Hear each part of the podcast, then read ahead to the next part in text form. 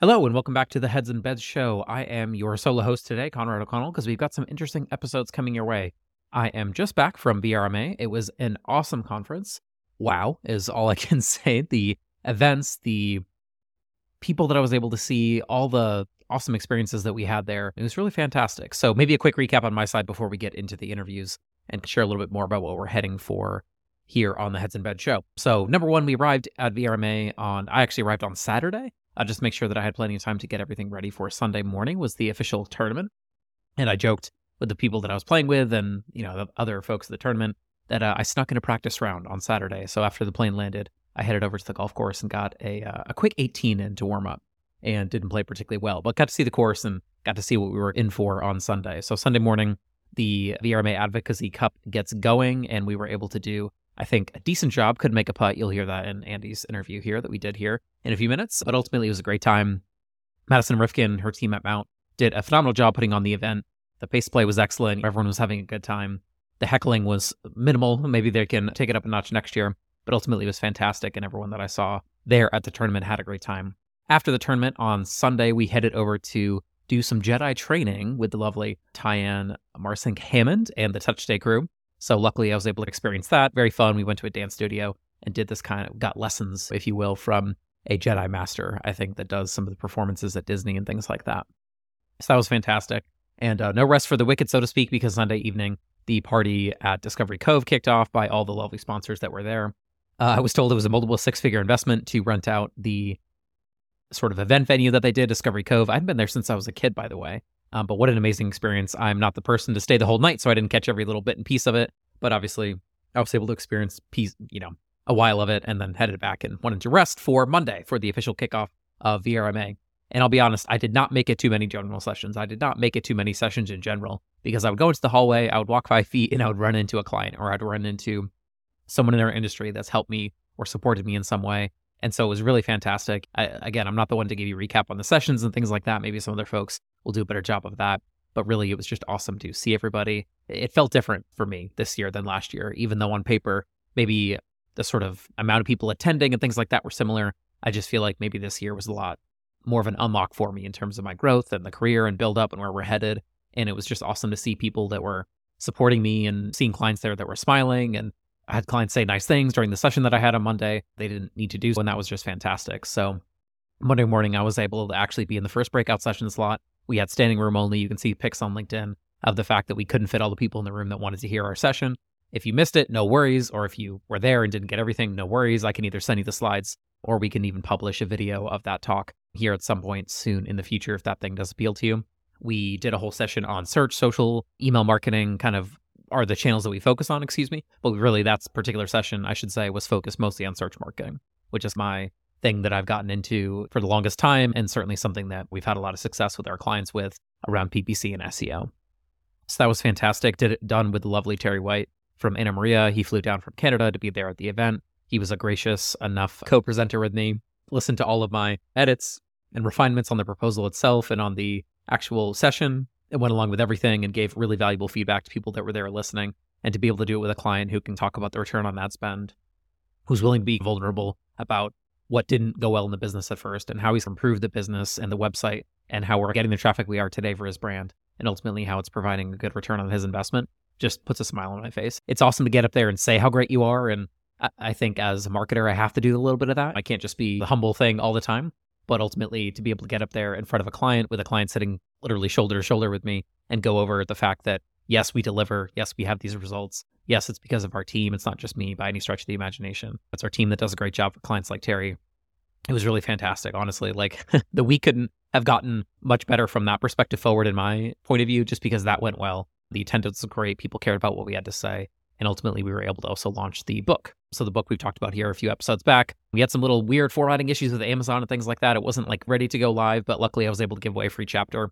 And uh, I will put a link now in the show notes here to this episode and the episodes here coming up with our lovely folks that we interviewed at the event because the book is now ready on Kindle. We'll get the paperback sorted here in a few days. But if you want to buy the Kindle version, that is now ready to go. So from there, Monday, there were some other events and things going on. Tuesday was a little bit more low key. I was able to attend a lot more sessions on Tuesday. The chatting and things like that was down to a lower level, and I was able to see all the people that I wanted to see for the most part.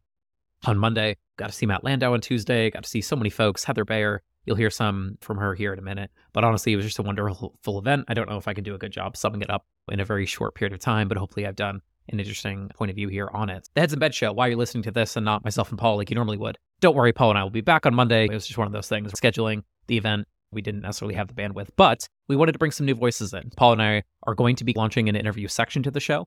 Our original kind of show that we do, the solo show, if you will, myself and Paul, is not going anywhere. Don't worry about that. We're going to get just as nerdy on marketing as we've always done. But we thought, why not bring in some additional voices? You've heard from us, you've seen our point of view on things for the past 40 odd episodes that we've done together. And we're so proud that we've put those out there in the world.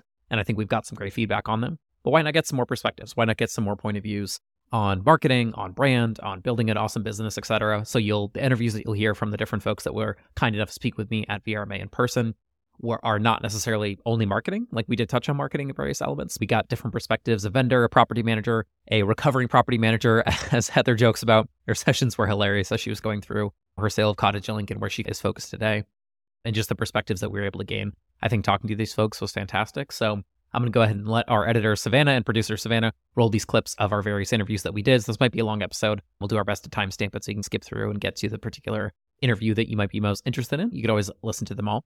And I just wanted to say thank you. If you listen to the show and you came to my session on Monday, or if you listen to the show and you like my stuff on LinkedIn, it's always funny too. There's all these people that say, Oh, I follow everything you do and I know everything you do. And I've never seen their name or I've never seen their profile picture pop up or anything like that. But still, thank you. So if you're a ghoster and appreciate anything that I put out or you've learned something from what I've put out, more to come, a lot more to come, a lot better to come for sure. We're just scratching the surface of, I think, what we can do at BuildUp. So thank you, thank you, thank you. Thank you, VRMA. It was an awesome event. And uh, let's roll these interviews and get into the meat of today's episode.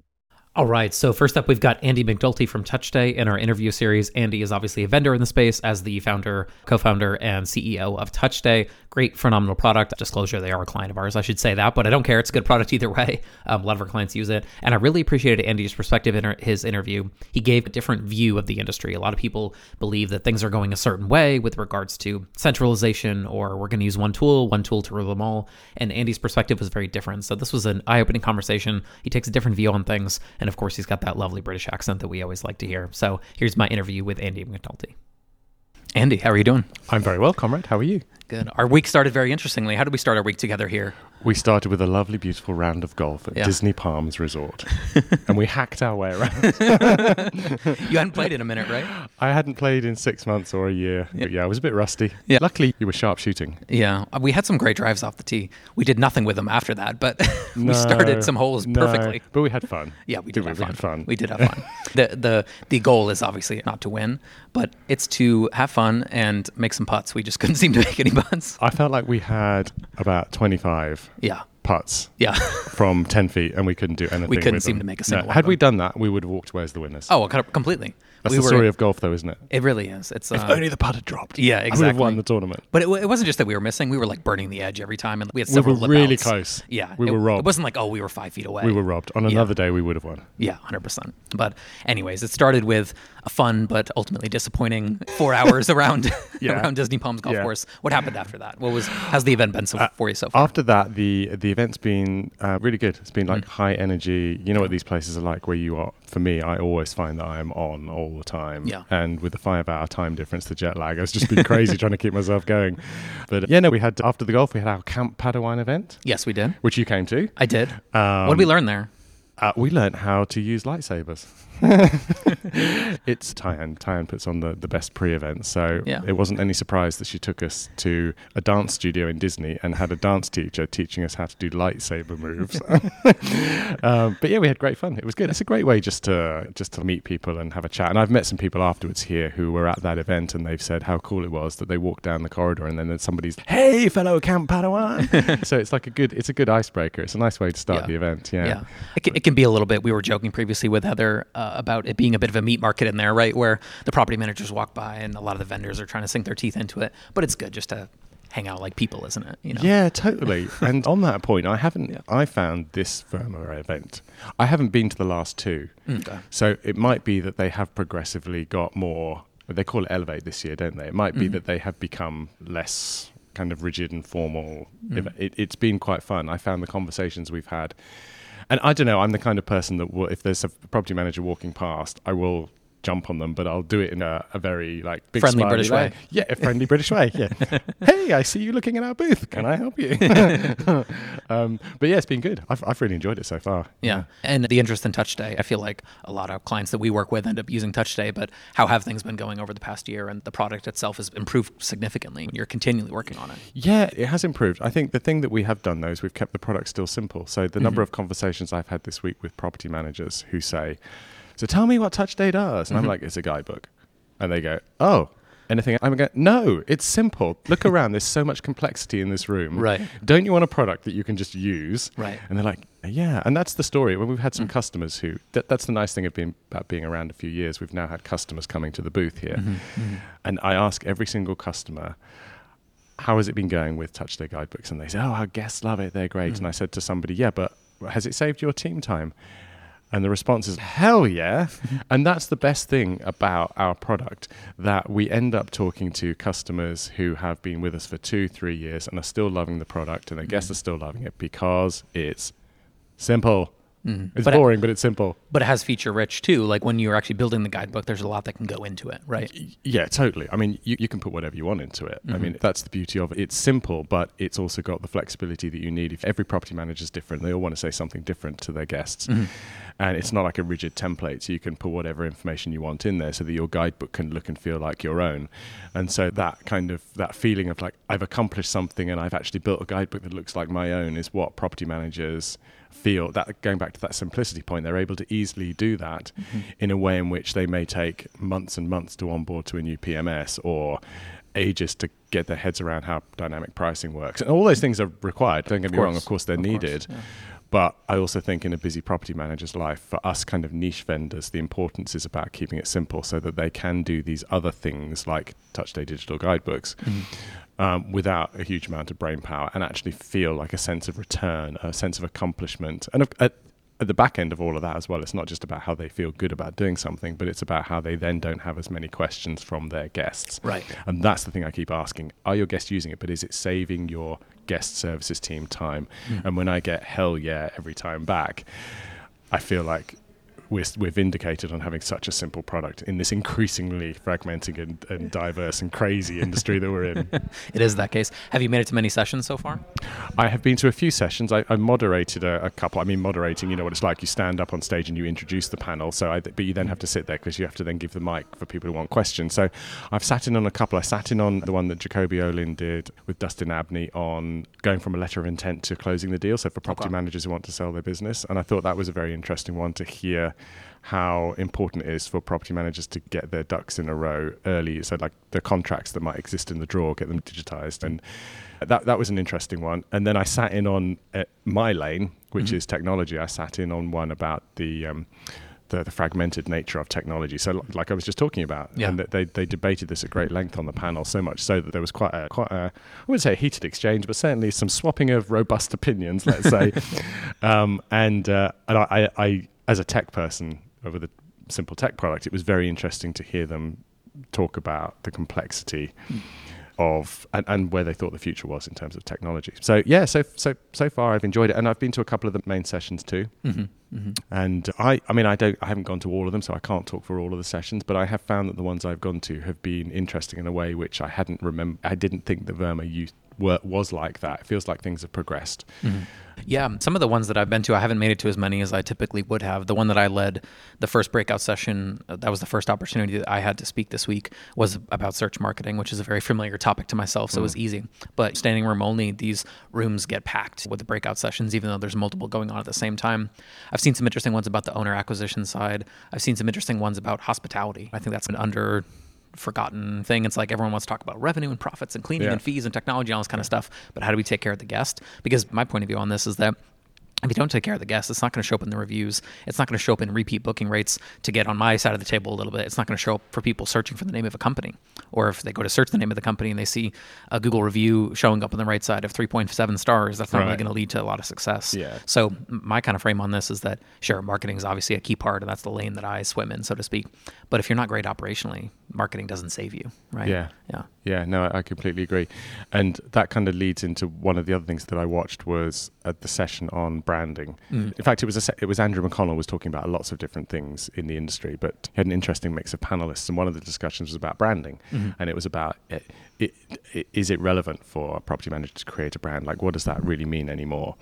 And I found the discussion quite interesting because I, I, felt like it was talking about the traditional branding aspects of like what your business logo is and all this mm-hmm. kind of is there a room for you to be found in search engines with your tiny teeny brand? Whereas I have a different perspective because I think your brand in that sense is about the experience that the guest will get when they stay with you. Mm-hmm. And that's not important for the outside world future booker as much as it is for the quality of the reviews you get because you know what your lane is. So if you're a tech enabled property manager or you're, I don't know, like you cater to large groups, whatever, whatever your thing is, if you execute on that, the reviews, to your point, come in and they're very good reviews. And to me, that is what your brand is. It's not necessarily about how I then go and get direct bookings. Of mm. course, that's possible off the back of it, but that was the bit they didn't discuss, which I was desperate to ask that question, but they didn't. There was no time for questions, but that was the thing I picked up. Yeah, and and to your point, there's a lot of people who we joked about this on a previous recording we've just done a few minutes ago about spreadsheet nerds, where they run the business in a spreadsheet, and that's fine. We know how much the properties cost or what our management fees and all those different cost elements mm. are, and that's great. But it doesn't matter if the guests don't have a great experience because they're not going to come back. They're not going to refer you. You're not going to build any sort of flywheel. You're just basically hoping they capture people and they go into your ecosystem. But some people just don't make any effort to making the guest experience good. They do the bare minimum, unfortunately. Yeah, but but I, I do think that's changing a bit. I think that you know it's also a struggle to know what guest experience is. Like we all yeah. talk about about that. And so I think it's hard for a property manager to go, how, to, how do they relate this kind of slightly, I don't know, guest Nebulous. experience? Exactly. Yeah. And, and actually tangibly make something of that. We actually have a survey going to drop fairly okay. it's, it's it, I forget the title we're giving it but it's basically a guest experience survey okay. and we look at the the effect of how you communicate with your guests on the satisfaction of those guests and the types of ways that they like to be communicated with email, SMS, mm. etc.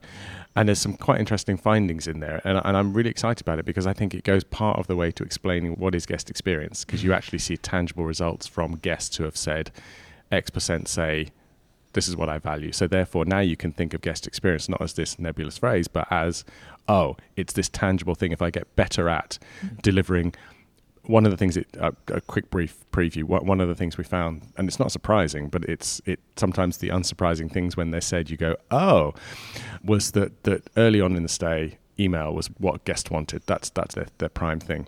As they get closer to the stay, and during the stay it becomes SMS, it flips into that. Yeah. And I think we probably all know that, but we all anecdotally know that until we do a survey, which we've done, and then, then we get this result back. It then helps the property manager to and the host, by the way, to say, oh, so now I can break down guest experience in terms of this is how I sequence my messages and these are the types of messages I deliver to them in order to get them to feel like they're getting the right information.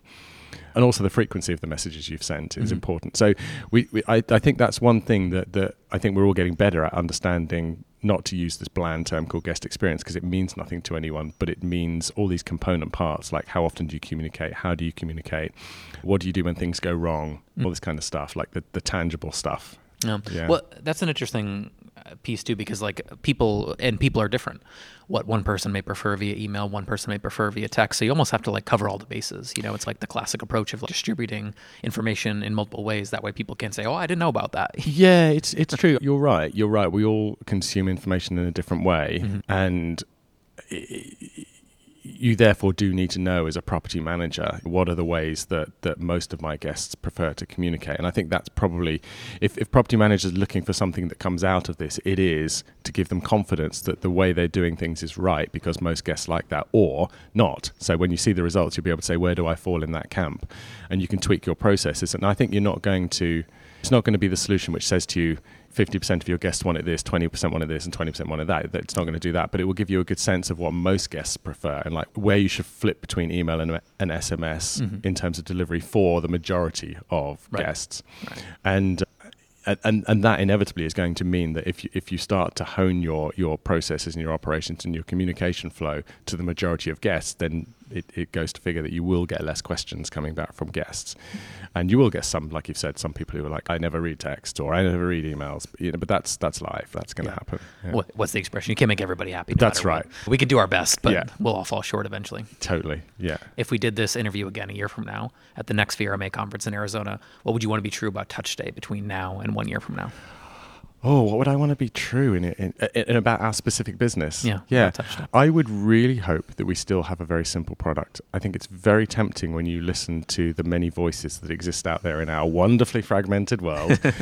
it's very tempting to think that we need to change the product here and change the product there and add this and add that. And um, I, I'm a firm believer in staying in your lane, like I was saying earlier. And I think a property manager who comes and sees us in our lane understands the product more easily. So I want to see Touch Stay just with more happy, satisfied customers who come to that booth and say, is Touch Stay saving you time? Hell yeah. That's what I want to see more of. Yeah. Do I want to see it doing 65 other gazillion things and all these fancy features? I don't think so because I think mm. that drains it drains both our product and development resource, mm. um, but it also means that potential customer has to grapple with oh, this thing is more than just a guidebook. Mm-hmm. Yeah, so that, that that's the way I that's the way I would like to see us in a year. What about the industry? What's something maybe that you hope is a little bit different a year from now about the industry, better or improvements that could be made?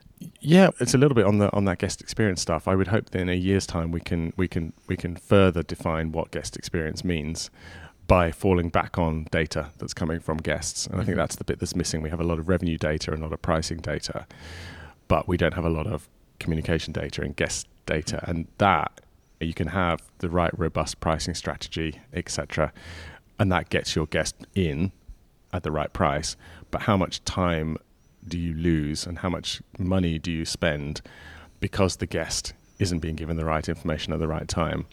And I think that in a year's time, I hope that Touch Stay is part of that evolving story where we define more what guest experience is and what good communication is all about. And ultimately, that's what life's all about, isn't it? It's yeah. it's about how you communicate with other people, and and that's when things go wrong when your communication does not jive with the person you're talking to and that's not the problem of the person you're talking to it's a problem of right. you need to be better at communicating and i think through these studies that we're doing i want there to be more data that enables somebody to go oh that's how i need to change my process and really define guest experience in those operational terms as opposed to this kind of really weird yeah, so that's that's where I would like to see the industry going, and I think that will happen.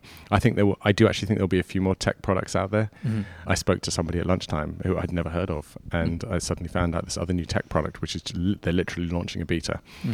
and I think there'll be more of that too. So, uh, so there is a flip side where I think the industry will continue to still be fragmented. I think there'll probably be consolidation as well. I think there'll be, yeah. you know, there's way too many uh, vendors in the vendor hall. There really is. So I think there will be new stuff coming along, which is right and it should happen. But I think there'll be a lot of incumbents who maybe aren't here next year because they're mm. part of a larger organization or their brand has been you know, sunsetted because they're part of a, different brand now. Yeah. Sure, sure. Yeah. yeah. it's complicated. It's when a large company goes and buys a bunch of individual brands. I feel like they didn't think about the fact that there there's a lot of overlap there. It's drawing concentric circles one over the other. It actually makes things easier, I think, for the property manager out there to not have so many choices that do basically the same thing. Right? Yeah, exactly, yeah. exactly. And and um, I've had a lot of people ask me, a lot of um, customers ask me, you know, uh, if I'm not happy with my PMS, what would you recommend? And uh, it's a tricky one because we, we, I'm not an operator, so I have no idea whether right. one PMS is good for you versus another, and you all have different requirements. But one of the one of the conversation we had was that the property manager acknowledged that it doesn't matter which property management system they pick, there will be something that doesn't quite work how they want it to in that. Yeah. And so you're right. I think there are too many of them. I'm not sure that uh, a mass number of property management systems is the solution. it's more do a few core of them do most of the job. Mm-hmm to the spec that the property manager wants, and then there will always be nuances that somebody wants that's not going to serve, and that's life. Right, and then they can plug in external systems when it right. makes sense. There you go. For exactly. Guidebook, for example, yeah. and also we got to figure out how we can make more putts next year as well. We need to. Yes, we're going to win the tournament next year. All right, so here's what we're going to do. So between now and then, you work on Touch Stay. 80% of the time. Oh. You work on yourself and your hobbies and other things, family, etc. 10% of the time, and work on the putting 10% of the time. I will get on the putting green. Okay. We'll and I, and I think even if I spray the ball left and right and centre, yeah. which I was doing, if I can get on the putting green and nail a few putts, yeah. I, got we, we part, I seem to get that part figured out yeah. for the most part. A few loose ones, but yeah. No, if you can hit the ball straight, I'll, I'll, I'll endeavor to be the, the, the finisher, the closer. Yeah, that's what we need. We need this team environment. Thank you, Andy, for your time. I really appreciate no it. Thanks for I pulled me. you out of your booth, and you could have stayed in there and talked to clients, and you came and spoke to me. So I appreciate you. You're very welcome. Thank you. All right. Heather, we saw Heather. It was so awesome. I was having lunch, I believe, on Monday, and I was able to run into Heather. She was looking for a place to sit. I you know, aggressively waved my arm and said, Heather, it would be great for you to come here and sit and eat lunch with us. And she was lucky enough to do. And I said, Could I please have 20 minutes to chat with you about what's going on? Because it's been a while since I was actually on Heather's podcast. We're going to try to solve that here at some point in the future if we can get schedules lined up. But really, Heather's podcast that she did with me a long time ago really helped launch my career when I was first getting started back in 2016. So Heather's the kind of person that does nice things for other people and expects nothing in return. And her jokes on our little chat were fantastic. Her joking about being a recovering property manager, obviously successfully selling Cottage Link her property management company based in Ontario, Cottage Country, Canada. Here, I think about 18 months ago or 19 months ago is the time frame, and her kind of exiting that and entering into new things. Her perspe- perspective is really unique. Her perspective is something that a lot of young property managers need to hear, and honestly, some older ones too. People call her the godmother of the vacational industry, just someone that gives a lot of time, a lot of effort, a lot of energy to other people, and doesn't always get the same returns probably on her end there. So it was great to, to chat with her, catch up with her, see what's going on. So here's my interview with the wonderful Heather Bayer. Hello, Heather. How's it going? It's going great, Conrad. Thank you for asking. I roped you into this, and the agreement was that there was no hard questions. Where are we? What are we doing? We'll stick with the basics at first. That's absolutely fine. So, you asking me where I am? Yeah, where are we? Where are we right now? Are we? Where are we? We're in Orlando at the Coronado Springs Resort, and it's day two of the VRMA international conference and it's been a my voice is beginning to go now it's been a blast actually awesome we'll be respectful of your time and we won't strain the voice too much at least i'll try not to although people love to hear the voice i'm sure what has been your experience so far the last few days this is the first time in 10 years I've been to a, a VRMA conference and I have not been a property manager. you say earlier you were a recovering? A recovering property manager. So I was a property manager yes. Eh, of an Ontario property management company mm-hmm. for mm-hmm. 20 years which I sold 18 months ago. Mm-hmm. And I haven't looked back from the day of closing. and but yes, this is the first conference I've been to where I've been able to wander the aisles of the exhibition hall and I haven't bought anything. it's stress free. That's right. That's right. Because I'm you know, I've I've always been an early adopter. I love right. new stuff. Right. And and I used to come back from every conference and I had my, my business partner would say, what have you got this time? apart from the 10 demos that I've just committed you to, there's other things that I think we should have. We could be doing. But this time, I'm, I, I had time to talk to people, to mm. actually do a lot more networking with the suppliers right. too, not just because I think when you're there as a property manager, you almost see the suppliers as a barrier between you mm. and the vendors because mm-hmm. they're there to sell you something. Of course. And it's like in any seller buyer relationship that there is this sort of barrier. But there wasn't the barrier. Although I think they were disappointed when I, they said, How many properties do you have? And I said, None. It's Zero. okay, not really want to talk to you. it's, it's like you went from a appealing piece of sushi to a dead fish yes, on the beach. Yes, exactly. You're like, Oh, never mind. but, but it's, it's been great. I've no. been to some really good sessions. Yeah. What's your favorite one so far? This morning's mm. keynote. Okay. By the, I, and I'm, I'm going to embarrass myself now because I can't remember his name. We'll put it in in post. But, don't worry. Uh, yes, he was. He's from uh, Disney he's Corporation, from correct? Disney Corporation. Yes. And it was a completely inspirational, mm. motivational mm. talk about the way we do or do not use creativity mm. and innovation in our businesses. So he was talking about how they do it at Disney. And the one thing, the one big thing that came out of that was an exercise we did. Were you there? No, I missed it. So you please recap it, for oh us. Oh my gosh. Please. So it's an exercise we did where we stood up and, and with a partner mm-hmm. and we had to pitch an idea for a party to okay. the part to, to our partner. We had $100,000 to spend, pitch an idea. And every time you said something to the partner, they were they had to come back and say no because and that was really interesting because even though you knew it was this was a bit of play acting, right? You actually felt disappointment. I felt disappointed that you, you don't like my idea about having a completely pink party. and then we switched it over and said, okay, this time the, the partner would, would come up with a with this idea for a party, mm-hmm. and I had to say, and this. Mm oh, and we can do this to enhance it. Yes. Yes. Okay. And it was a completely different dynamic. Right. And it was just a very simple exercise that showed how often do you say somebody comes up with an idea in the workplace and you say, no, because it's not going to work. Mm. Mm. But if you come in and say, yes, and, then ideas will flow. Right. And it was a lot about being creative and brainstorming and having ideas with, and do, doing that traditional brainstorming where everything anything goes. Yeah. Have you ever heard the Chesky bit, Brian Chesky bit, where he talks about what does a one star experience look like, and then he goes to five stars? No, I have not. I think this was an early Airbnb thing. When they got some traction, they were going mm-hmm. well, is my understanding of it. He said, What does a one star stay look like in an Airbnb? And they explained, Oh, it's dirty and there's rats in the walls and, of course, terrible. And we hope that never happens. And then he goes, What's a two star? And they say, It's not the worst thing ever, but they, and then he gets to five star and they say, That must be the best day possible. Everything went smoothly, etc. And then he went, What's a six star?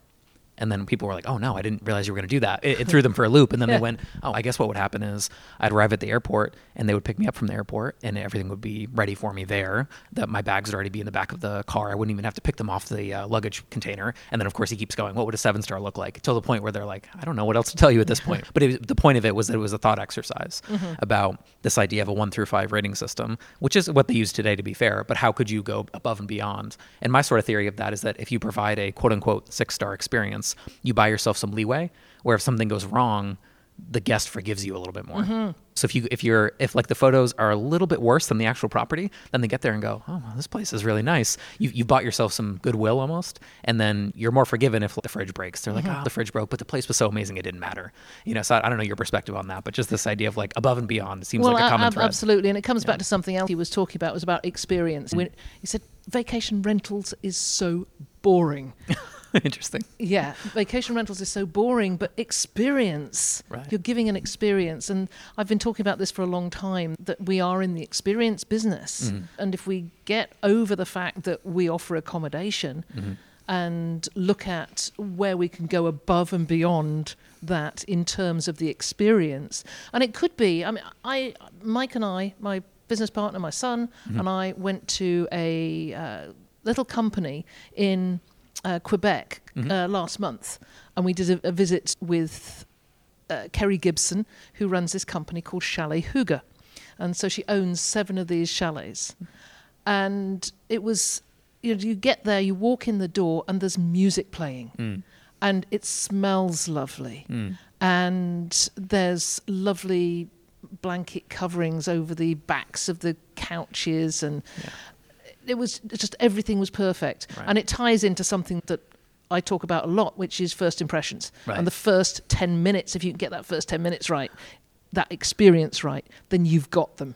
Yeah, you've got the guest, and even if something little goes wrong, or some, even if something big goes wrong, you've already got them on your wavelength. Right. Um, so, uh, so yeah, so that was a couple of things I got out of that session. You've told me before, make sure the lights are on when the property when they arrive yes, to the property. Yes, exactly. Because who wants to fumble around, especially if it's late yeah. at night? They've driven all day from Toronto up to where your yeah. properties used to be, and that's a small thing, but it helps, right? Yeah, exactly. Yeah. Now the other one I went to, which which really resonated with me, was a sustainability panel. Okay. And I think sustainability is so important, and it, mm. it was. I'm glad they had this panel because you don't see well in, in past there has never been anything about sustainability at these events. Or it but was I, in some forgotten room somewhere or something oh, like yes, that. yes, Yes, but it, it, there was a good attendance. Good. And I think more attendance at a, at a uh, sustainability panel that I've seen in others. So it's growing. Mm. People are beginning to really realize that they have to look at this seriously. And there were some serious figures mm. on what Gen Z mm-hmm are looking for in travel now, mm-hmm. and sustainability is coming high on their list. So if people aren't offering sustain, if they're not showing that they're operating sustainability practices, they may be overlooked by a very important generation. I feel like I'm a millennial, and I feel like our generation, we're like, oh, that's how things are. Sometimes we're a little passive with things. It's that's the way the world works, that sort of thing. But these Gen Z, these younger people, they're not like that. They, no. we don't curse, but they don't take no crap, so to speak. It feels like it's a different era. I know people maybe 10 years younger than me. I'm 32, 10 years younger than me, and they approach things very differently, don't they? Well, even it's coming up from the tinies now. Yeah. I go out for a walk mm-hmm. with my with my nine year old granddaughter, and graffiti. She cannot bear graffiti. Mm. And she just gets on a little, she, she, could be hauling a little soapbox along behind her that she stands on every time she sees some graffiti. Why are people defacing this beautiful planet? Mm. And then she picks up all the litter along the way mm. and she mutters about it. But, and when she throws her litter away, it can't be just in a an ordinary garbage can. She's got to look for the Separate recycling. it. Yes. She's nine years old. Yeah. This is the generation of the future. Yeah. And they're they're gonna have a lot of money. They don't now. You know, yes, the nine year olds they yeah. got a piggy bank, but soon they will but be. Yeah. You know, but they're they're coming up yeah. on the heels of, of the gens of Gen Zs mm-hmm. that are already following these principles. And and they have Gen X parents, so the parents are but their buying decisions start to get influenced by the younger yeah. people, don't they? Because they say, "Mom, Dad, yeah. you, when you went into this place and you, did you look at this? Did you think about this?" And some people don't, and then they get educated, right? Mm-hmm. Just like we sometimes educated our own parents in some way on certain things. Ab- absolutely, yeah. absolutely. So yeah, so those were the. Mm-hmm. I went to quite a few sessions. Mm-hmm. Those are the two that really had an impact on me. Yeah. So the property management business that you sold, it's now in the rearview mirror for you personally, but it's still doing well and, and thriving in many respects. What's the next steps for you? We chatted about briefly this at lunch yesterday to focus on what's that look like for you right now? Well, I was in the business or in the property management business for mm-hmm. 20 years. Mm-hmm. I own seven of my own properties, okay. which I no longer have. I've sold mm-hmm. them over the years. Mm-hmm. I've been involved in vacation rentals or short term rentals for 28 years now. Mm. So I think I've got enough knowledge to really yes. share it. Yes. And I want to share that. And we're doing that by way of an education platform. Mm-hmm. And we're particularly focused on small managers.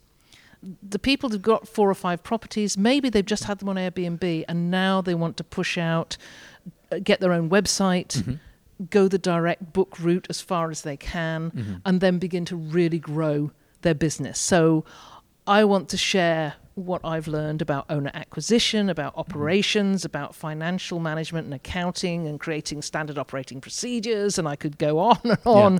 but every aspect of the business. Right. So we're creating an education platform that will produce courses, mm-hmm. will also curate some of the best third party courses that are out there mm-hmm. so we can bring everything into one platform and in 2024 mm-hmm. the first quarter 2024 we plan to start a, a section on the website which is for consultants mm-hmm. because there's so many people you know really qualified and Mm-hmm. experienced people uh, out there doing consultancy but if you want to find a consultant how do you do it yeah. how do you you can google consultants, and I don't think much is going to come up. Yeah. Or you might find somebody on LinkedIn. Yeah. But we're going to do it in a way that that will bring testimonials. Right. And I want to be able to talk. It's not going to be a matter of them just advertising. I'm going to talk to their clients right. too. Right. So whatever we offer on that site will have been completely checked out and evaluated. Yeah. I went to a few sessions and they were talking about SEO, and it's one of those things. Maybe I'm too deep. I'm too deep in the matrix at this point, and it's hard for me to ignore people just saying things that are very inaccurate. But just because someone happens to work at one of these larger companies and they might have SEO as part of their job title, it seems like some of them don't do the practice every day mm. or weekly. We do at BuildUp, and it's been interesting to listen. And I don't say anything. I just sit back and listen and let, let it filter into my ears and hear. But um, we try to do truth telling. The session that I had uh, here at VRMA was the kind of talking about both paid search and organic search. But people just say things and then it gets accepted. Like people will say paid search is expensive, and then everyone just goes, hey, "Yeah, it's expensive." But I'm like, no one really talks about the return on return. the investment. If I had a vending machine and I put a dollar on the top and twenty dollars came out the bottom, would you do that?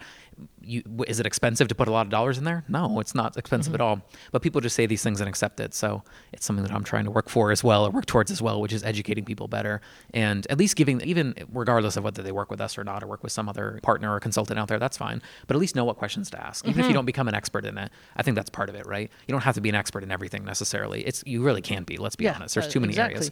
But can you get can you ask the right questions to where you can quickly sniff out who's a truth teller or who's maybe spouting some nonsense, so yeah. to speak? You taught me a lot about, and I was of that mindset. Mm. Oh gosh, it seemed really expensive. Yeah. And but you got me think you got me really looking at the return. it's know. a wrong question to ask, isn't it? Not what does it cost, but what do I get out of it? Because if, if you spend a lot of money and don't get anything out of it, yeah, Yeah. that's expensive, right? But if you spend money and you get more out of it than you put back in, that's, Yeah. it's no longer expensive. In fact, it's the opposite of expensive. It's revenue generating. And granted, it's not always that simple, right? Sometimes there's work to be done on the website. There's uh, this is just one factor amongst many that determines success. You know what I mean? But ultimately, that's a different conversation. And the other question that I would always ask property manager too, was whether they're have one unit, ten or hundred or a thousand, is what are your alternatives? What are your other ways of driving traffic? Because this is not the only way to drive traffic. There's many ways to drive traffic. But talk to me about the efficiency of the traffic. Where does it come from? And talk to me about how well it converts. There's lots of places where you can get traffic very inexpensively. We can go to inexpensive display ad platforms and buy clicks for two pennies. Now they'll never convert, but the traffic's very cheap. Does that sound appealing to you? it's like whereas on Google a click costs four dollars. Yes. Yeah, it's it's a cheap, but it doesn't work. If it's expensive and it works, it might be worth it. Yeah, it was it was interesting. I was I, I interviewed Brooke Fouts from Vintory Yeah, for my absolutely. podcast the other day, Yeah. Mm-hmm. and we were talking about owner metrics, and he was saying that you spend a dollar per postcard and you send Mm-hmm. out a thousand postcards that's cost you a thousand dollars and that direct mail which is one way and Mm-hmm. certainly in the in the owner attraction side it's a relevant and valid way of attracting people but he said you send out a thousand postcards and statistically you will convert one One. owner Right. and People you've might go, oh, and you go, owners go, oh my gosh, it's bad." thousand dollars. and but then he shows he shows the graph that Right. says you've at a particular price point you've paid for that in two and a half months Mm-hmm. or three and a half months, but you're going to keep that owner for ten years. If you do a good job, absolutely. Yes, Absolutely. And then, Yeah. Mm-hmm. but you've got to look at that end figure and not that figure which says I've just spent a thousand dollars for one client. And and to Brooke's point, I would have the same question on the owner side. The the numbers are different in terms of like you were saying conversion and things like that. But the question is the same, which is what's your alternative? So if you don't Yeah. do the postcard, okay, we saved a thousand dollars. That's fine. Yeah. What are you going to do with it? Are you going to spend it on some other mechanism, some other means of advertising? Or are you going to? That's the question. Is not necessarily path A or B. In, in other words, people try to make things binary because it seems easier in our brains just to mm-hmm. have path one or two. But that's not really the case, is it? It's I could do twenty things. This is one option. Maybe you need to explore it, try it, put Yeah. effort into it. But you might need to say, okay, maybe that didn't work for me, or there's other things that I need to try, and then try those things. And I'm sure that happened a lot during your career when you were Oh, on the yes, property yes. management side. Yeah. Absolutely, we tried a lot of things. Some things didn't work, mm. and I'm sure we threw money away. Yeah.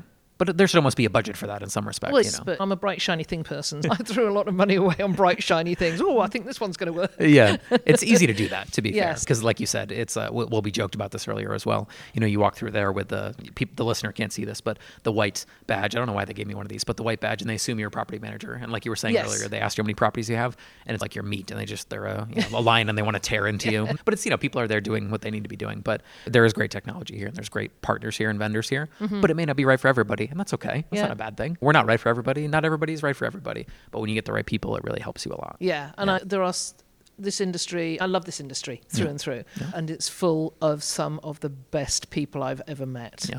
Vendors, property managers, people who just skirt around the edges of the business and come in and do and speak and share their insights. There's no better business. Nice. Did you? Is this the first VRMA that you had attended? Did you miss any? I, I was curious because we had, you know. yeah, I, wasn't missed. I, I this is the first one I've been to since 2019. Okay. 'cause you- Um, because there were, there were two after that. There was Yeah. San Antonio okay. during COVID, Yeah. and then New Orleans, uh, Las Vegas yeah, last year, and Yes. I, I won't set foot near like, in Las Vegas. You got to know what you like and what you don't like. yes, Yeah. I mean what I do like. Yes. you get off the airplane in Las Vegas and you're in the hotel, you know, virtually. you come to Orlando and you've got half an hour of traffic. Yeah. Everything's a little bit different. Yeah. So with the educational platform coming up, but no additional property management is in Heather Bayer's future. No, like I can't. So my non-compete says I can't do that in Ontario for, Okay. for five years. Gotcha. I'm not sure I'd ever want to do it again, but I am possibly. Hopefully, my husband's not going to listen to this. Um, I don't think he subscribed. We'll check. I'm looking at some land in Uh-huh. Costa Rica. okay.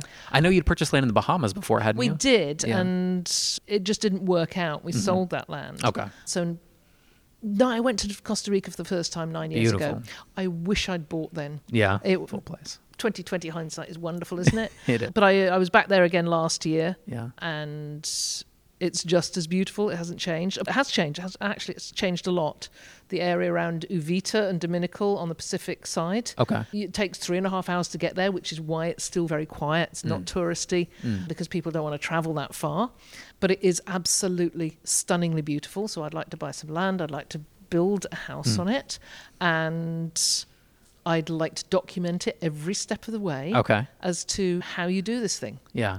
And, and if you were to purchase this property and build it at some point, what would you be the, the things that you were doing differently that you went, when you were running your business, you went, ah, I wish we could have done it this way, but it was too far along perhaps, and now. I can do it the right way from the beginning.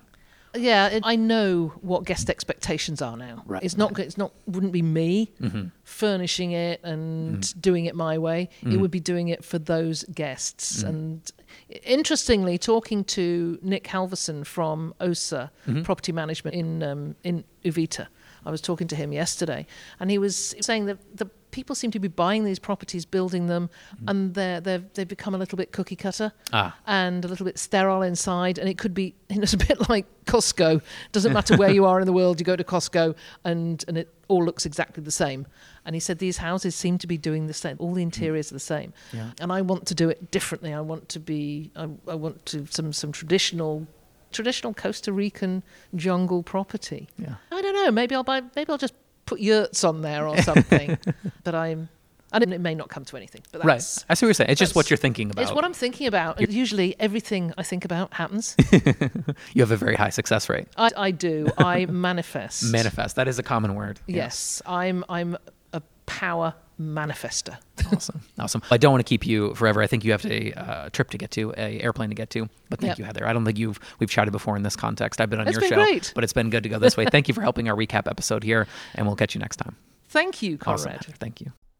Catherine, it was fantastic to chat with her. So, Catherine's a client as well, and she's been through a very interesting process over the past probably 10 months or so. Originally contacted and said, Hey, we should build a website for your vacation rentals. She has several in a few different markets. You'll hear about that in the chat that we roll here in a minute. But ultimately, Catherine has a lot more to share because that is not just the only thing that she does. Obviously, she has phenomenal properties and does a great job hosting those properties. She might be what I would call a professional host in, in every sense of that word. But Catherine has a whole nother career. Catherine didn't get these properties by chance. She did it by being phenomenal in her line of work that she was in before around benefits and consulting around employee benefits and kind of understanding all the nuances and complexities of that business, which, oof, it sounds just as hard as the vacational industry. I'm not a pro, and luckily Catherine is. And of course, we were, you know, proud to be working with Catherine here over the past few months to launch her new brand, her new business, her new hustle, not side hustle, maybe hustle is the way to say it, STR Benefits Consulting. And I think that it's interesting when you meet people who are knowledgeable about a domain or something that you don't know much about, maybe the basics or some of the entry level things, and Catherine's knowledge of the benefit space. It's like talking to Picasso about painting, right? It's that sort of feeling that I get when I speak to Catherine about what she understands about that industry. And she can help so many different people out there on the property manager side or the vendor side with their employees and with the benefits. And it's not just healthcare, that's one component of it. She'll go into that here in a second during our, our interview. It's really about so many other things that she can layer in and talk about employee wellness and how to think of the things that you don't think about that you don't want to get caught flat-footed on. Catherine's unfortunately seen it all. Some of these things aren't always great, but it's such a key part of being a great team is really taking care of your employees because your employees is really what gets the job done for your brand and your company. You, you can't do it without great people. And Catherine wants to take care of those people in a very meaningful, compelling way. So it was awesome to chat with Catherine. I think we went the longest of the interviews that we did. So let's roll Catherine and my interview here. How are you doing? Good. How are you? Pretty good. Can't complain. Where are we? We are at VRMA International at Disney's Coronado Springs. Awesome. And what have you been learning so far at VRMA? A lot. A lot of I think, interesting facts about how to round out my marketing. And I love the session this morning talking about really capitalizing on the experiences. Mm-hmm. Certainly, Duncan got me crying with the thoughts about my, my senior daughter and then working back into my marketing about how am I portraying that out to guests and why my property will maximize their experience as opposed to just being a place to stay. Okay what was the main message behind what he was saying? That there's the li- time is limited. Basically? Time is limited. He yeah. started counting down the months if you have a senior, and the tears yeah. started flowing for me because it was so true. it was hitting too close to home. It was a little close to home. Yeah, it was like you've got nine months left. That's how many vacations left, and it's very true. And so when you yeah. put yourself in the shoes of a guest that's making looking at your property versus other properties and trying to decide on right. you, how do you convey that experience to that guest? So that's that's what I've been thinking about all day. Yeah, it's I have much younger younger kids. I think we've talked about this before seven, four, and two. So I can't imagine what that's like to have that expiring feeling. It feels yeah. like we're very much in the middle of it. But to your point, I'm sure it goes very quickly. I'm sure it feels like yesterday that you had a seven year old, not a 17 year old, right? Oh, yeah. yeah. I was thinking about it today. This is like her last birthday that she's probably going to have at home because she'll be in college next yeah. year for her birthday. So, yeah. how do you make that special? What are the things that you do to extend that time? And thinking about all the pictures that I have on, on my sites and the things that I can recommend when people mm. do come to celebrate things, right? Where is the best place to go? Not just the place we like, but the best place. And what are those extras that we can incorporate and try to make sure that we're their choice? So, thinking of if you make that recommendation, what recommendation would you give to someone in that same situation? Is that kind of what you yeah, mean? Pretend it's their last birthday, right? In a vacation with their daughter or son, whatever. Exactly. Yeah. Not just here's the ice cream place we go to, right? But what right. is going to take it to that next level, which okay. I think conference wise has been so cool because you and I both did the Jedi training yeah. With Touch Stay, which was so fun. And from an experience perspective, you know, my husband and I just celebrated our 20th wedding anniversary, and we actually went to our beach condo and we challenged ourselves to go to different places. Mm-hmm. And we went to this fabulous restaurant, and it wasn't so much the view, it was really the, the food and the atmosphere inside. Mm-hmm. But we had this uh, lobster grilled cheese, and uh, it was outstanding. Sounds good. And so I completely changed restaurant recommendations and that sort of thing. If you're really finding that place as opposed to just you know here are the closest restaurants that are walking distance because i think sometimes i get focused especially on that property because there's a, a parking mm. issue with it there's only one spot like here are the eight restaurants across the street that's true. They're there. But right. if you were coming in for something really special, I would tell you all about this lobster grilled cheese at the Helm on St. Pete Beach because that's the place to go. Gotcha. And so it's been really connecting, I think, a lot of those dots. And, and people probably don't drive 20 minutes to get to that place, right? They, have driven for hours. They've driven for a day to get down to your beach condo. Yeah. And then giving them, I don't want to say a plain recommendation, but just giving them a convenient recommendation yeah. is easy. Yeah. And maybe there's a section in your guidebook or something or on the website, to your point, for that. But then there's like, a, if you don't mind a bit of a, if you don't mind maybe 20 minutes in the car, 30 minutes in the car, here's what you could do. Here's the benefits of that. Yeah. I like so I, I, just, when you really start quantifying the number of vacations a person gets mm-hmm. as a parent, right? I had 18 birthdays with my daughter. Yep. and, and after that, she's probably going to celebrate with friends at college. And so, how do I make how do I make this one really special? Yeah. And yeah. and then counting because she's my oldest. I have a 16 year old and I have a 12 year old. So you start ramping up then on the 12 year old because you realize you only have six left. and so what are the things that you do to make yeah. them special? And but I'm the youngest, so when I was exiting the house, it was like now we're done at this point. Get them out of here. yeah. it wasn't like the first one leaving where it's oh wait a second. like you're having that feeling right now. It seems yeah. wait a second. Yeah, I don't know. I think we up the ante for my youngest constantly. like when we were at Discovery Cove on one of the opening events here with with with Casiola and TravelNet, we we had been there for her sixth birthday. That was her thing. Mm. When she turned six, we went to Discovery Cove, and some of that was because you have to be six to swim with the dolphins. Oh, okay. And so I, I think kid wise, there would be some arguments that maybe the youngest kind of gets the most attention on the things because it is the last. It is right. the last first day of school. Last hurrah. And, yeah. so they're like, wait a second, I barely got anything going out the door because I was budget conscious, thinking about, man, there's two more behind you. I've got to make sure that. Also got to be careful setting the wrong standard, exactly. so to speak, yeah. which kind of goes back to guests. So you, you did a session though too. Yes. there was some things that you were doing, and that session was a bit more serious. What was the topic of that session? Yeah, that session was on human trafficking and yeah. the short-term rental industry holistically, not just from the guests that come and go from your places, but also the communities that you invest in, mm-hmm. how you communicate to the vendors that you're working with, the owners that you're partnering with, and then the communities that mm-hmm. you are serious about. What is the training that you do to help not just take care of your guests, but to take care of your staff as well. Mm-hmm. So we talked a lot about different things from banking verification to make sure mm-hmm. that you're actually paying your team members, that uh, they didn't just give you a routing number and account number that is not theirs because they were told to give you that information. Mm. Um, we talked about the safety of folks having locations on when they're in the properties, if they're mm. cleaning or inspecting, so that they're, you know, it's not obvious that they're at, you know, especially as we pin our places on whether it's Google or Facebook or any place else, if somebody can see that you're there and you're alone in the mm. facility, you don't want to be in danger. And presenting the human trafficking education as a holistic, not just for the team because we're asking you to do this because it's a requirement, but because we care about you and your families as well. Because a lot of parents don't know how the technology is changing and how their families can be targeted. And so mm. we we spoke on that. Justin Ford and Andrew Bate mm. both so, spoke with me this morning on that. Okay. Yeah.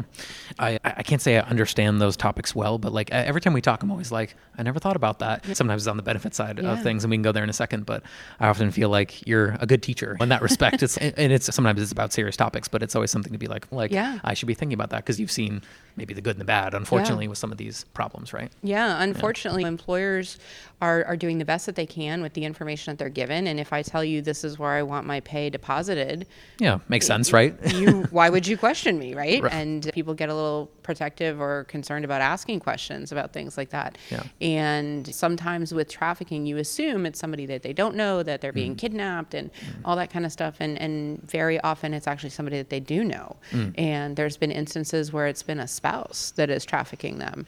And my pay, I'm working for you, but my pay is going into an account that my spouse owns and I have no access to my money. Mm-hmm. And the problem for you as an employer is if I report that to the Department of Labor because I'm trying to escape and I have no money, now all of a sudden you're in trouble and you didn't know that you did anything wrong. Right. so right. you were just doing what you were told to do. and so there's all of these little pitfalls. Mm-hmm. And mm-hmm. certainly there's huge class action lawsuits against some larger hotel chains that it's easier to, I think, make us the target mm. as being these fly by night proprietors that mm. don't follow any rules and that sort of thing. And my messaging is that's not true. Mm. But I also have to make sure that everybody understands that then you do have to be aware of some of these things. And most people, I think, want to be. It's not that they're trying to bury their head in the sand and ignore issues. They just don't know. Right. They don't know what to ask for or what to look for. Yeah. You mentioned that you were talking with Justin, and I feel like safety issues could be a little more visible in terms of a, a property burned to the ground, sure. right? Or, oh goodness, this railing wasn't pr- properly installed in a ben- uh, bunk bed and then someone fell out and broke their arm. Those are very visible. What you're describing is almost under the surface. You would see mm-hmm. someone and not really know what was going on potentially, oh, unfortunately. For sure. Yeah. Yeah. Even yeah. with staff, it's, it, it's, easy to say showed no called mm. and so we're going to just let you go especially if it's in an early window of time and without taking a second and saying hold on a second there was a big sporting event in town last night mm-hmm. and let me just ask a few questions and make sure that you're okay mm-hmm. and that something else didn't happen mm-hmm. just basic conversation that can take place between coworkers even. It's not always on 100% on the employer but just if you notice something really different it's the old adage of you see something say something. Right. If i suddenly change my appearance i'm dressing in extremely baggy clothing i no longer wear makeup or i'm wearing a lot of makeup and mm. those types of things then that can trigger what's going on? Something seems a little bit different. Right. and i think the biggest piece was often when people talk about human trafficking they think of it from a sex trafficking perspective which can be more visible and it can be something that is easier to spot.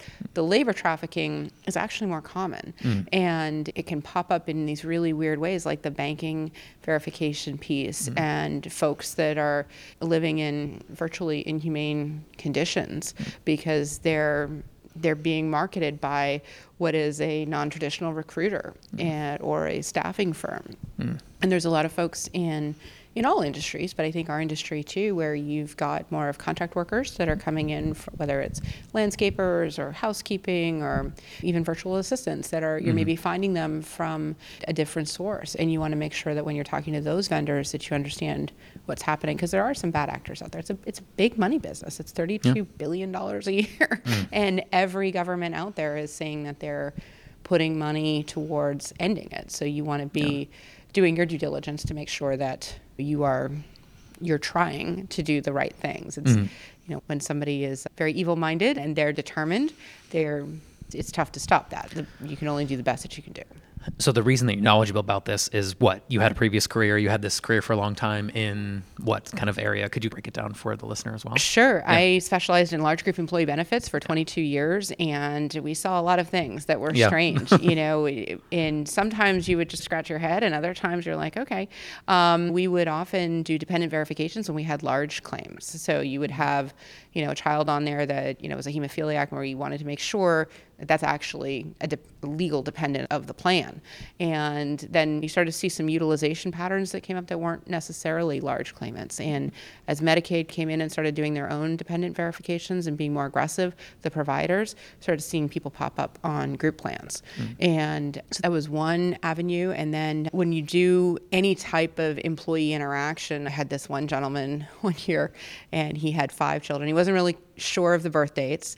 And that's, I my husband's not always 100% sure on the birth dates either, but he generally has the flag. years, right? Yeah. But it was a bit of a yellow flag. And then all the kids had different names. And then when he did have the birth dates, three of them were born in one year and pretty I challenging. Was, I Not was impossible, like, but pretty challenging. That's I don't think that I don't think that works that way. And his answer was they had different moms. moms okay. And I'm like, all right, this is a lot of kids, and yeah. it's a blue collar environment, and person making like eleven dollars an hour. This is years ago, and so minimum yeah. wage was, was lower. And eleven dollars an hour, and you've got six kids that you're adding onto a plan, different last names, three kids all born in the same year. We're past yellow flag territory at this point. Yeah, this yeah. is I need to start seeing some birth certificates. Yeah, right. Yeah. this is, and so it's harder when you do that as a one-off because mm-hmm. then it feels very targeted, and right. things can escalate quickly, and it's easier to just have it as a practice mm-hmm. and say for all employees, it doesn't matter that I know that you had you and your wife had this baby last week. Right. I still need to see this birth certificate, right? right? It's easier to do it that way. And then when you promote that you do those things openly, it tends to be that they're looking for another employer mm-hmm. or they're looking for another uh, person to do business with just because they know you're going to challenge these things. You're going to mm-hmm. look for those things. And Verification. They want to go on to somebody who's maybe less in tune with it. Gotcha. Yeah. So you mentioned in the past tense almost a few minutes ago, you said 22 years. Why is that? What's changed in the past very little bit with you and your kind of career on the benefit side? I decided to focus exclusively on the short term rental industry. I recognized as I was talking to friends and colleagues within the industry that there was an a lack of, I would say, knowledge of how to buy benefits, package benefits. I would speak to people and they would say, Oh, I'm too small to offer benefits. And right away I'd say, See, you just changed the word. I said benefits and you changed it to health insurance in your mind. Ah, gotcha. because benefits covers everything right. from retirement plans to pet insurance. And a lot of times there's a big delta between offering nothing and offering full core benefits, retirement matching. And we can put together options that are even voluntary. The employee pays for them, and mm-hmm. you just help structure it by having it payroll deducted. Mm-hmm. And we've been really successful in, in putting that together. And then I also realized that even for folks who were maybe just solopreneurs that just didn't understand how to read a medical bill or mm. how to get lower costs on pharmacy that there was just some information that I could put out some content that would help them navigate the system because I don't think there's anybody globally that would say health insurance is easy. I understand it. I've got this down. Let me show you my tricks. Yeah, it's right. complicated for a reason and people are generally frustrated with the lack of transparency. Because i dealt with the larger employers a lot of self-insurance i knew that i could show people these are the metrics. This is how you right. tell your story. This is how you shop negotiate choose a broker. This is what you should expect from a service perspective as well as a contract Okay, awesome. And that website is? It's strbenefitsconsulting.com. Perfect. All right, we'll put that in the show notes. Awesome. Okay. All right, so I feel like we skipped one piece that when okay. we started, which we didn't talk about how you got into the industry in the first place. so now let's go backwards even further. There was the career, but during the career, there was properties that you purchased. We touched on it a minute ago with the condo and yep. your property in Florida. But walk me through your timeline of property acquisition and where you stand today on your personal short-term rental properties. Sure. I've been a working mom for a long time, and I was that person trying to get it right when we went on vacation. and it's it's a delicate balance doing all those things. And my mother-in-law had died of Lou Gehrig's. She loved the beach, and then my mom died.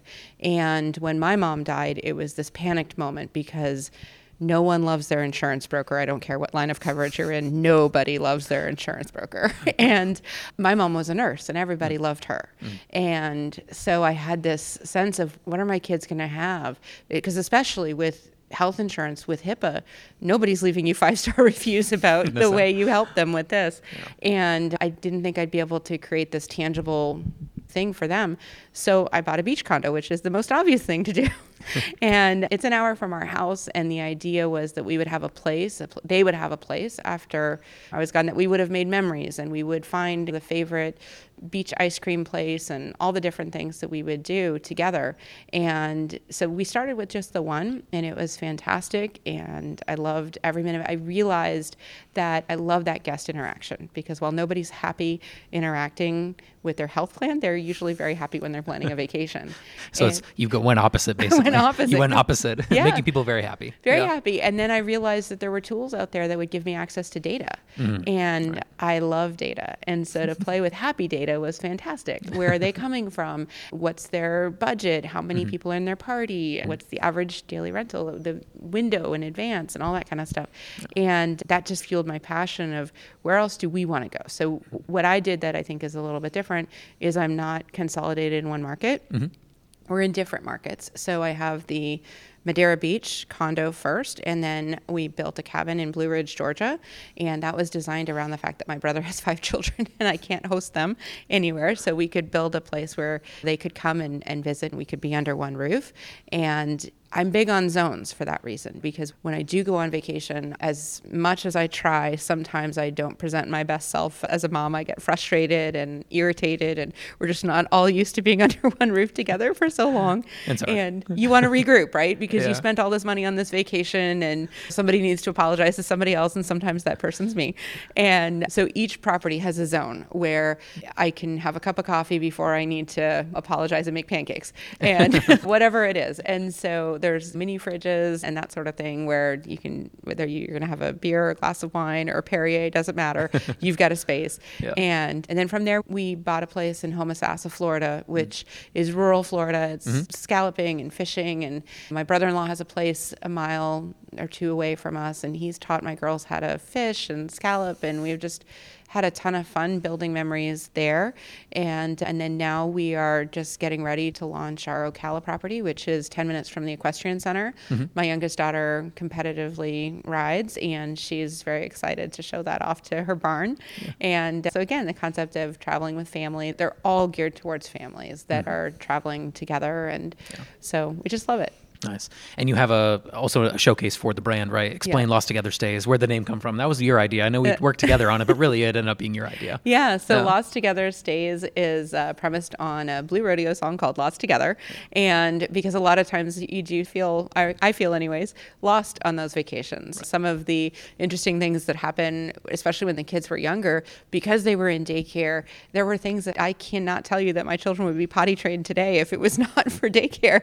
There were things that, that that just happened. And yeah. so they would come to me and they would say, it's snack time. I, did, I didn't know what snack time was. That didn't wasn't part of my job description. So we were sometimes lost when we were on these vacations because there were things that they knew how to do that I maybe didn't know how to do. And we were figuring it out together. And there are different properties and we're just trying to do things. Even my husband and I, we spent a lot of time together before we had kids. But then all of a sudden, you realize the differences in each other when you have kids. And yeah. he's an all boy family, and he's in an all girl household. so there was, a, yeah, a lot of products and cords, and he doesn't understand the volume of suitcases that come with us on vacation. Can I ask you? This is totally off topic. Yeah. I'm sorry. Well, the shoes. Like, why do we need the volume of shoes? That like my wife brings such a ridiculous amount of shoes when we go on vacation. Can you explain that? Because she up wearing them all. If she wore them all, I could understand understand. I wouldn't agree, but I could mm. understand. Right. But I don't understand because you don't. I, I, brought one pair of shoes here. For. I'm very jealous of yeah. the fact that you oh, brought one pair I, Actually, I take that back. I did bring a pair of golf shoes as well. I'm okay. not wearing them obviously. So golf shoes for the golf tournament we did here. At yeah. and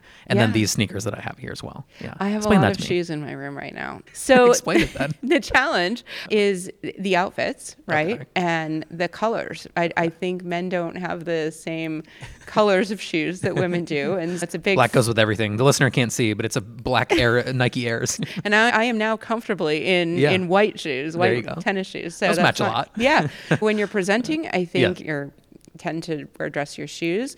I think it's the open toe versus the closed toe. More and, considerations. That's yeah, the problem. Different heights based on the length of pants that you're wearing right. or to the dress, that kind of thing. So, nice. yeah, there's a lot of different shoe options that go along but I would say all my girls too have long hair, oh. and they're far more into all of the curlers, straighteners, blow dryers. the, so there's a lot of those things too. So between the shoes and the hair equipment, it's too it, much. It's, too, it's, it's a, a lot. It's a traveling. I don't want to say circus. That's not right, but it's a traveling band. Oh, maybe. Oh, there's an entourage of things. yes. So it's yeah. So when you go on vacation together, yeah. like yeah. you're you're all of a sudden in each other's world in a different way. My husband's got a backpack Yeah. And he's good.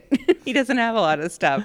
and and the rest of us are carrying seven suitcases and all the rest of it. But but I like the stories about the properties because it's tying to you what you're personally interested in a little bit, right? Yeah. But it's also the, the properties were made for a specific reason. Like I like the Blue Ridge story. Oh, my brother-in-law comes with all of his kids and we can all fit in this one place, which is hard to find in some yeah. markets. So you can stand out from the crowd a little bit too. I like that. Yeah, um, and the house is the destination. That was really important to me too because sometimes people are spending an awful lot of money just to come to the house. Mm-hmm, right. And thousands of dollars. Yeah, and because my brother's coming from Canada mm-hmm. and you've got seven people with plane tickets and a rental car and all the rest of it. So parking was a consideration for me to make sure that we would have enough parking there. And then the house had to be in a place again because you're dealing with lots of different ages where kids can do different things and adults can talk and visit mm-hmm. and the kids aren't whining and complaining because they're bored. so we went through and I did a multi-level walkthrough. If I'm seven walking through this house, what are the things I'm going to do? And so we did large yard dice, and we did a giant Connect Four game, and things like that weren't easily broken by right. the kids. Right. And then also fun things for the older folks that are there. There's some some fun puzzles and games and that kind of thing. My brother's family, they all play cards. We don't play cards, but they play cards. There's a lot of that kind of stuff. And I tried to make sure that it was all weather, it was covered decks and that kind of thing. So really put a lot of thought into what are the things. In each of the main bedrooms that have en suites. That that house, I have to tell you, my builder thought I was insane because he couldn't understand why I was doing as much on the main level. Because most people mm. put a lot of money into what they expect to be the main bedroom. Mm-hmm. And I told him, I said, my mother was in a wheelchair, my mother-in-law was a wheelchair. I am not coming to this property, no matter how old I get. Gotcha. And so I said, that's my geriatric ward right there. Oh, no. so I'll go upstairs for as long as I can, but yeah. then I will understand I will be there. Yeah. So it was a lot of fun, and I wanted it to be a place to to relax. And the bathtub is big and mm. cast mm. iron, and it's a big soaker tub overlooking the trees, and that's it's really pretty. Yeah, it goes to show you too that this is not like a lot of people want to put uh, properties into a spreadsheet, right? And is this a three bed, two bath, and it it should do a hundred thousand in this market and stuff like that. But what you just described proves or gives a good example in my mind of this. Yes, sure, there's some similar characteristics, like you said, all for the data. That's great, but there's a lot of thought that goes into a well thought out property that really drives home the value of staying in it, and that's going to mm-hmm. reflect in the reviews. Versus, yeah, let's just throw up a three bed, two bath, and try to get as much money out of as possible. And and the host like you that cares is unfortunately maybe a little rarer today than you would think. There's a lot more hosts coming in mm-hmm. over the last few years, which maybe that's good, maybe that's bad. I guess time will tell on that. Yeah. But a lot of them were you know spreadsheet people they weren't people who thought about the guest experience but i think you seem to strike a balance with both yes it has to make sense financially but also look at all these things that I've thought of as well. Oh yeah, I mean, I, there were times when we were driving up and when I was building the cabin, and yeah. I was looking at you get in and it's eleven o'clock at night or twelve o'clock at night because I'd be leaving after the kids got out of school. Everything's closed. Yeah. So I put biscuit mix and apple butter and there's coffee and creamer, and so they can make it through to the next morning. Yeah. And there's popcorn and s'mores kits, so you can fake it till you make it kind of thing yeah. until you can get to the grocery store. But yeah, I try to do a lot of those things. I like that. I like that. Awesome. I think we're rounding out maybe our time for right now. Okay. But Catherine, thank you. I appreciate thank it. You. How can people learn more about you? You've got multiple things going on. So best place for people to follow you? Who should we be reaching out on STR Benefits Consulting, and who should be staying with you in Lost Together Stays? Definitely find me on LinkedIn because I'm very okay. active on LinkedIn, and then of course I'm on Facebook for the properties. You mm-hmm. can see the pictures of, of them. So, um, Lost Together Stays any families or groups of folks that are trying to get together to just have some time together, you know, look at those properties. STR benefits consulting, that's really anybody that accesses a health plan. If you need mm-hmm. some help, you need to understand it. You've got a soon to be 18 year old and you're about to find out that you can't fill their prescriptions for them or make their doctor's appointments. Yeah, look at look me up on LinkedIn and I'll help you out with that. Phenomenal. Thank you for your time, Catherine. I Thank appreciate you. it. And we'll catch everybody the next time around. Valerie, it was so awesome to talk with Valerie. I plucked her out of a crowd and I said, Hey, do you have 20 minutes? And she said, and she was lucky enough and kind enough to actually give me some time so we could chat here for a few minutes. I think Valerie's this rising star. She's very much, if you're an NBA fan, there's a rising star game that they have during All Star weekend. And those are the players that are eventually going to be in the All Star game in the coming years. And that's Valerie. You could argue maybe I'm almost a little bit too late to the trend with her and her business and the growth that she's had. Phenomenally impressive person, very interesting conversation. Really not about marketing, to, to be honest with you, but uh, about the company, about intuition, about people, about building, about doing different models, not just managing for others. And really, she has a really interesting perspective. And I think that Valerie is going to be one of those people that we look at in a few years and go, wow, when she started, she was just like this. And now look at where she is. And she's going to have hundreds of properties or hundreds of listings or have a lot of people that kind of follow her and listen to what she has to say. because this isn't just someone who turns a property, cleans it, gets it ready for the next guest. This is someone who cares about people, cares about the company, and really is doing interesting things. So this was fantastic. Valerie will close us out here on our VRMA interview show. Let's roll that interview now with Miss Valerie. Valerie, how are you doing? Good. How are you? Where are we? We are in Orlando, Florida. For VRMA, the international conference. How many how many VRMAs have you been to so far? Uh, this is the second one. So I was okay. in Vegas last year. Mm-hmm. What do you think the difference has been for you so far between last year and this year? Your own learnings, your own knowledge, that sort of thing. Last year, I didn't know anybody, literally zero people. And now I've made a lot of friends in the industry. It's a totally different experience because now I get to come here, see all my friends, and meet more people. I didn't even know what VRMA was last year. It's been a whole it's a brand new world. Definitely. it's a whole new world. It's a whole new world. As the, as the Disney song goes. I almost started singing, but then I controlled Go myself. It. No, it's okay. No, okay, it's fine. You don't want to hear me sing. no, it's it's great. I had to pull you out of a group of people, and you were kind enough, so thank you. I wanted no to say problem. that. We only have a few minutes, but I would love to hear what's been the session that you've taken the most from so far over the last few days.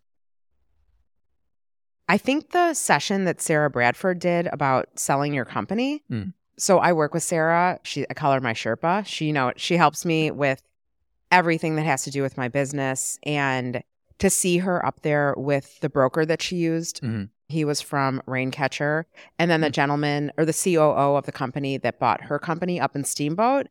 And to have the three of them up there explaining the whole process and how it works and how you should be running your company from your financials to your org chart, just everything. And saying, hey, it's not that you like need to sell, but this is the way you should run your company and think if you were going to sell in six months, how would mm. it have to be set up? Right. And so to me, that's like, it sounds obvious, but to hear all the details, like go one by one, this is, you should do this and then this, it was like, yeah, I'm going to structure my company that way. Mm.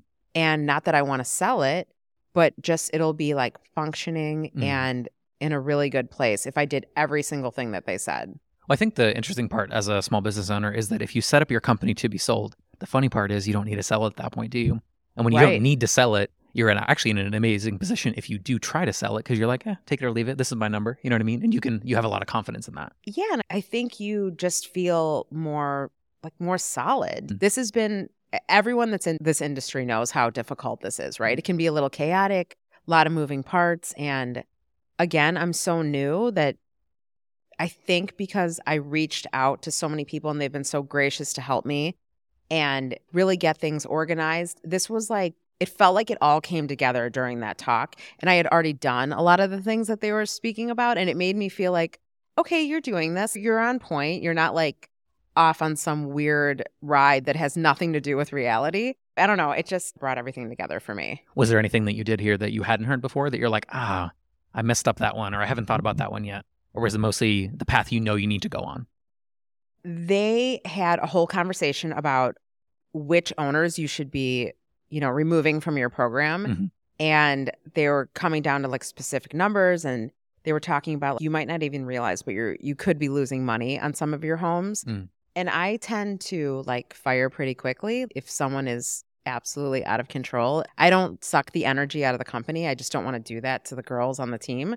But to hear that from them and really have specifics, if you fall under this number, then get rid of them mm-hmm. and you're going to have a stronger portfolio. And I don't know, it just, it was like verifying or all these thoughts in my head. It was like, how do I do that? And you question yourself. You're like, I really need this house, but you actually don't. Mm-hmm, mm-hmm. So I don't know. That really it, helped me. It sounds like that's also a little bit more data driven. And sometimes yes. we need that. We can trust our intuition and our emotions to some degree. But at some point, it's helpful to just be like, it should be here. If it's not over here, don't right. do it. Right. Yeah. And yeah. I tend to run on my intuition. Mm. So it's good for me to have conversations like that and to surround myself with people that love Excel sheets and yeah. love data and are more just let's look at the numbers because I tend to try, just run on my gut. So we need both though, don't we?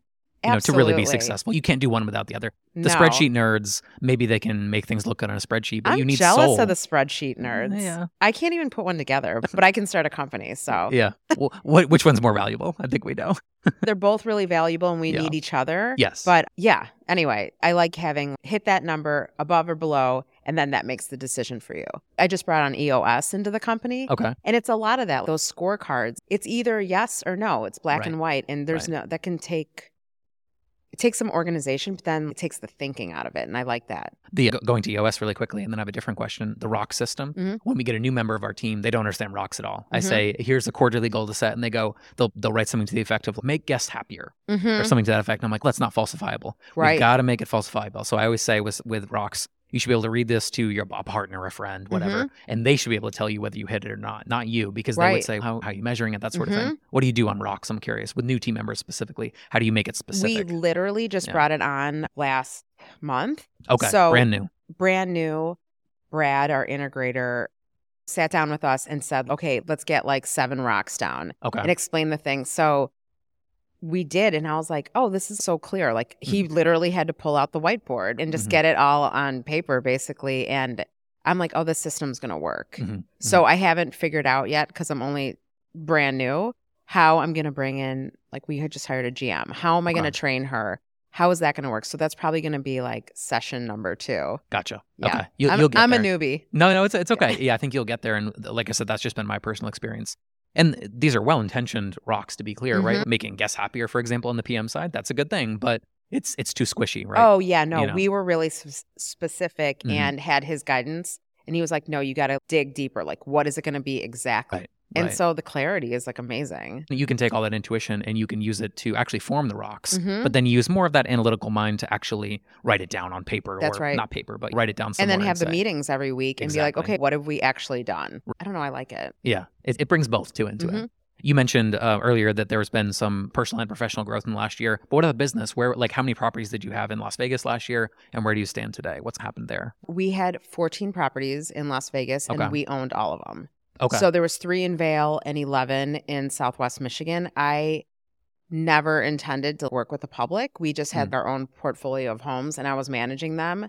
And very organically, people started contacting me. Can you manage our home or can we buy your home and keep the, the contract in place and you hmm. will hmm. manage our house and yeah now we have 50 homes back then it's i didn't even know i was going to do this hmm. yeah here we are yeah here you are exactly and what about, what about the growth going forward so you're at 50 do you i want to be at 100 i want to be at 200 or is it more is it a quality discussion how do you where do you want to go from here so my business partner um, is a real estate developer mm-hmm. we build homes also and we decided we have a separate company. It's McDonald Development, build homes to sell and wow. like business parks, warehouses, all that stuff. Mm. And we've been doing that for nine years together. Mm-hmm. So we decided now that we have the vacation rental company that we would also um, build homes to, to for short term rentals. Okay. So this is our first crack at it. We're building um, 19 homes in our market in Michigan. Oh wow. Yeah, we just started the site work. They'll be on the market this summer and we're going to see how this model works. They're like smaller, modern cabins. And if we like it, then we'll probably take that into a second market. Is that just going to the bank and getting funding, or is there more creative ways that you actually fund those projects? Um, we have investors. Okay, that have put up the capital to do that. Mm-hmm. Gotcha. So not and going to a, a mix of mm-hmm. ours and theirs. Okay. And this is a group we've been working with for years, so they're fam- mm-hmm. familiar with all of our projects. Mm-hmm going back to EOS, what, what are your improvements? What are your rocks that you're working towards then in the business? Is it just about getting these projects done or is it about tweaking or enhancing what you're doing as well from? Um, for instance, we just put a laundromat under contract. And we're going to keep the laundromat open, not the dry cleaning part, but the laundromat. Mm-hmm. And so I was like, okay, one of the rocks is I have to learn how to run a laundromat. And we're going to close on this thing and I'm going to keep it open. Mm. I need to figure that out. And then, of course, it was like, how do I do a linen program? Mm. So it's those were my rocks, yeah. like stuff like that. Find an office in a warehouse, which I did.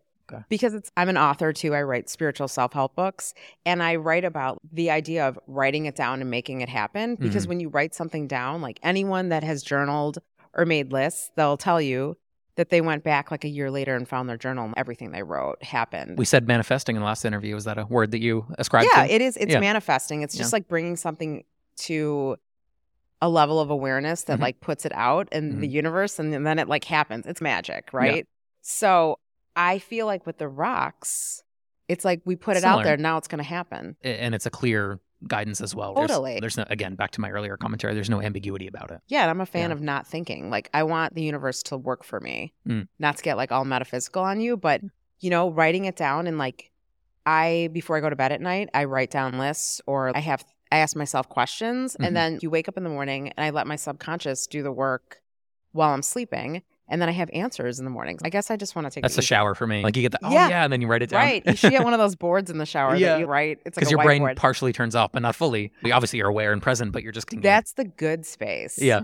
So yeah. That makes sense. What's different in the business other than just the size and scale? What are some other things that you've improved again from last year to this year in the More business employees. itself? Okay. What's that been like? So my background is in the restaurant business. That's Mhm. what I've always done. Grew up in the restaurant business. So I've been in hospitality forever. And I've been managing since I was 20, so like my whole life basically. And it's so different to have employees in front of you. Dinner starts at 5, so everyone comes in at 4 and we eat the specials together and have a conf- like a meeting. Right. It's different. You can feel the energy with each of your servers, bartenders. This is a different animal because a lot of my employees are remote. Mm. So I had to learn to manage like a remote team, and I'm not always on the ground either. So that was like a it was a new process for me to Mm. learn that. It was challenging, but I think I've got it now. And yeah, that was one of the things that kind of shocked me because I'm like, I can manage people. Like that's Yeah. what I do. Right. This was different. Yeah. Is there is it an accountability thing? Is it a communication thing? What are some of the adjustments that you've made to make sure the people are on the right track? Um, again, back to that like intuition thing. I think that my management style was that like I could read my staff and then act accordingly. Mm-hmm. And it's a little bit harder for me to do that when the person's not standing in front of me. okay. So it's like I had to find a different way to connect. I've I've heard someone say this perhaps jokingly before, but it made me laugh because they had part partially their team was in person and then part of their team was remote. And he went, I forgot about a remote employee.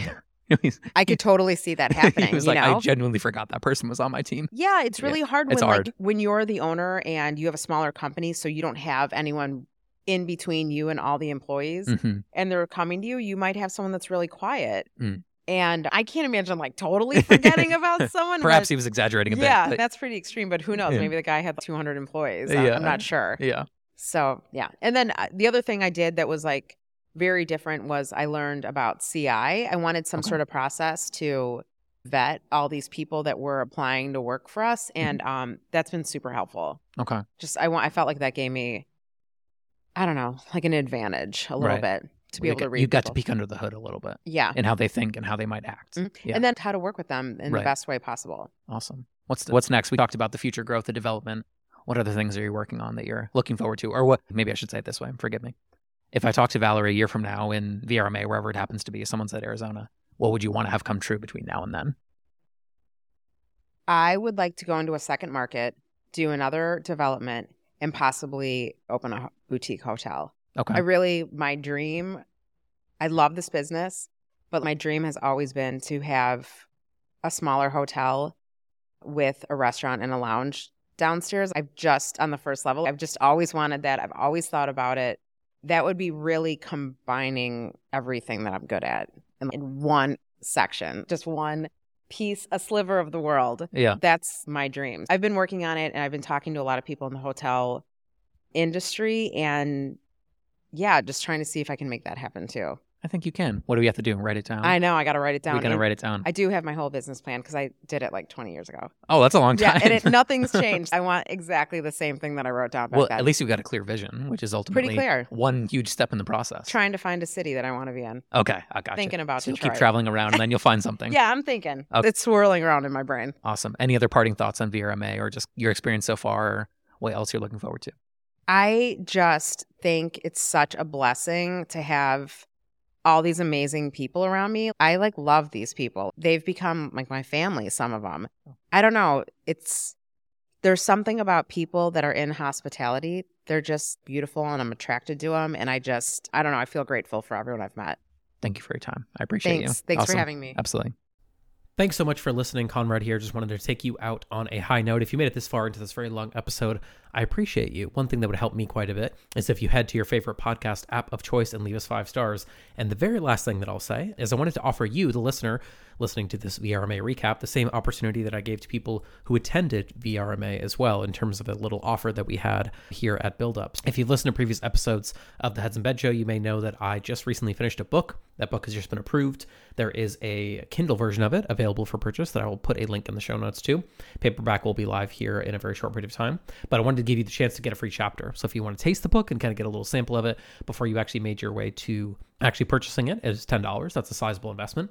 You can go to buildupbookings.com slash VRMA. That is a URL, buildupbookings.com slash VRMA. And you get a free chapter. Just click the get a free chapter of this book button on that page and we will email you a chapter. And then we'll also email you a chapter or an opportunity, I should say, excuse me, to buy a copy of that book now that it is live and approved and ready to go. So again, thank you for listening. We appreciate you and we will catch you on the next episode of the Heads in Beds Show.